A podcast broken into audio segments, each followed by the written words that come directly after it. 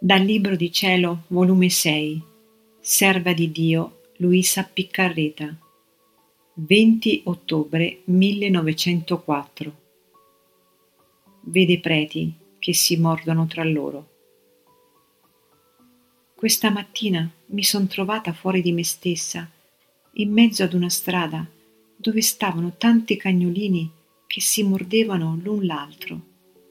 Ed a capo di detta strada un religioso che li vedeva mordere, li sentiva e si impressionava secondo che vedeva naturalmente.